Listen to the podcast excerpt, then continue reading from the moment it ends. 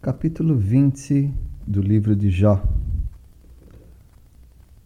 Zofar, um dos amigos de Jó, não aceitaria facilmente a defesa de Jó, por mais linda que fosse a declaração sobre o último capítulo que estudamos, sobre o Redentor vivo. Eu sei que o meu Redentor vive. Uh, Zofar fala de Jó como se este fosse um perverso a pressa de Zofar falar indica uma precipitação. Tiago nos fala sobre sermos tardios para falar e também tardio para nos irar. Zofar não fala segundo o entendimento de Deus, mas dele próprio. Isso muitas vezes conosco quando somos precipitados no falar, quando queremos dar uma resposta rápida na época em que vivemos de WhatsApp e outras redes sociais, nós temos a tendência de responder a qualquer eh, declaração que não gostamos com um desaforo, um desabafo. E isso tem trazido para nós muitos problemas de relacionamento. Nós deveríamos ser tardios para falar e tardios também para nós, para nos irarmos. Devemos ter mais calma, mais paciência, confiar na justiça de Deus. Mas Ofar não está pensando em nada disso. Ele está apelando para a antiga verdade de que o perverso tem uma alegria momentânea. Tudo no mundo é momentâneo, para o perverso e para o justo. Porém, o justo busca aquilo que é eterno e se alegra no Senhor. No capítulo 20 de Jó, o versículo 10 nós lemos: Os seus filhos procurarão aplacar aos pobres, e as suas mãos lhes restaurarão os seus bens. Está falando dos filhos do perverso que morreu buscando a ajuda dos pobres, que, uh, que o pai oprimiu. Os pobres foram restituídos dos bens roubados, e o perverso agora e os filhos dos perversos não têm herança, mesmo sendo jovens. Por isso, então, a, a perversidade ela vai perpetuando quando os filhos também são perversos. E os filhos procuram aplacar aos pobres, e as suas mãos lhe restaurarão os seus bens. Os pobres restituídos dos bens e agora os filhos dos perversos sem herança, ou seja, inverteu. Quem é perverso é perverso por um tempo, mas depois ele recebe a, a sua recompensa. Bom, seria bom que fosse assim. Na, no pensamento de Zofar e muito do pensamento do Antigo Testamento, é que se o perverso tem algum lucro, é, é por pouco tempo.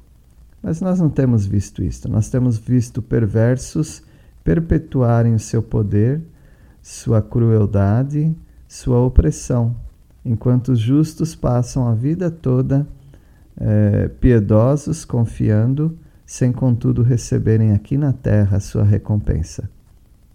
É triste dizer, mas é uma, uma realidade que se repete na vida de muitas pessoas. Não tem vida fácil, não. O perverso, poderoso, continua sendo poderoso. E o justo, piedoso, continua sendo piedoso, porém, sempre sendo prejudicado neste mundo. O mal tem uma doçura maligna para quem é feito da mesma carne que Adão, ou seja, todos nós. Todos nós achamos algo doce na malignidade. Há uma malignidade desde criança que deseja o mal do seu semelhante. Nós temos até um termo para isso atualmente, é o bullying, a síndrome de bullying, é esse desejo de maltratar pessoas frágeis, tais como os mais tímidos, os aleijados, os idosos. Começa com o valentão da escola e continua com o adolescente brigão e chega até a idade adulta.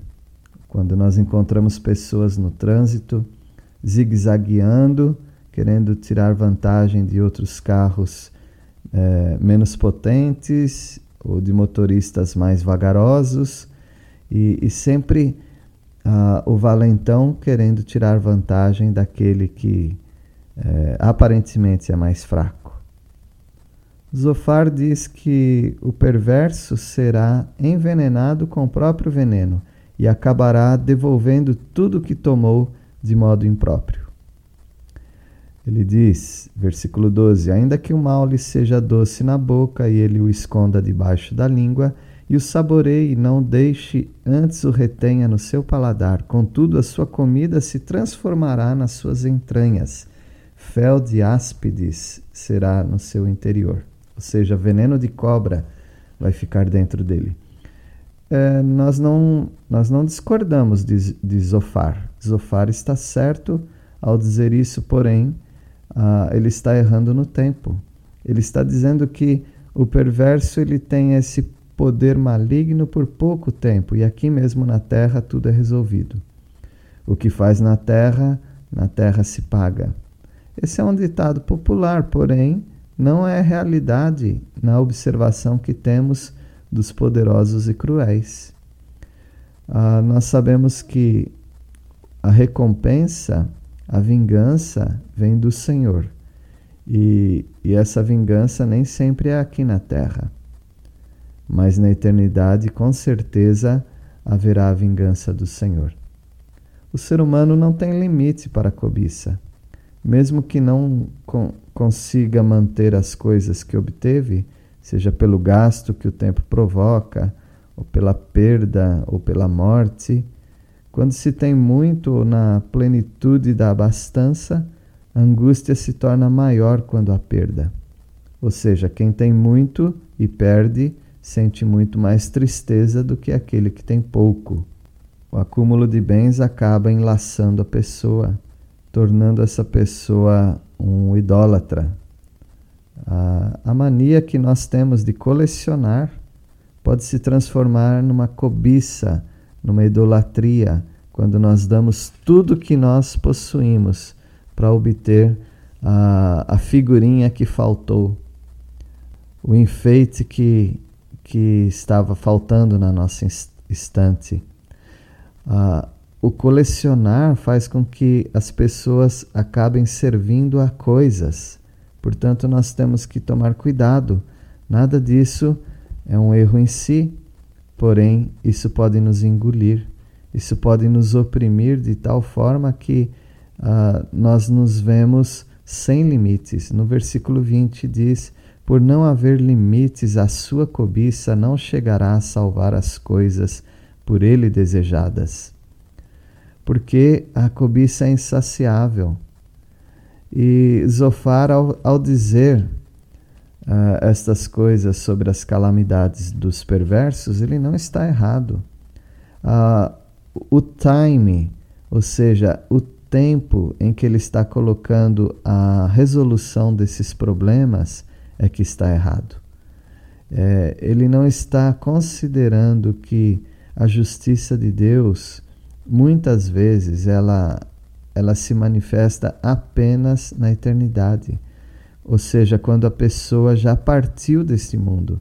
Aí sim é que a pessoa vai ter que responder pelos seus atos. Nem sempre haverá uma, uma vindita ou uma vingança neste mundo. Então ele está errando no tempo. E assim tem sido conosco também. Nós temos uma pressa da justiça, isto é, quando nós somos prejudicados. Quando nós prejudicamos, nós queremos uma demora dessa justiça. E os amigos de Jó vão prosseguindo assim, Zofar sendo bem cruel quanto a a, a Jó, considerando Jó como um perverso. Que Deus abençoe sua vida. Se você estiver de um lado, que seja o lado do piedoso, injustiçado por causa daqueles que não estão compreendendo o seu sofrimento. Que você não seja a pessoa que faz o outro sofrer mais do que ele está sofrendo julgando as pessoas como perversas, sendo que você não tem todo o entendimento de tudo que está acontecendo na vida de uma pessoa. Que Deus o abençoe e que a sua vida seja uma vida de compaixão e não de julgamento e perversidade.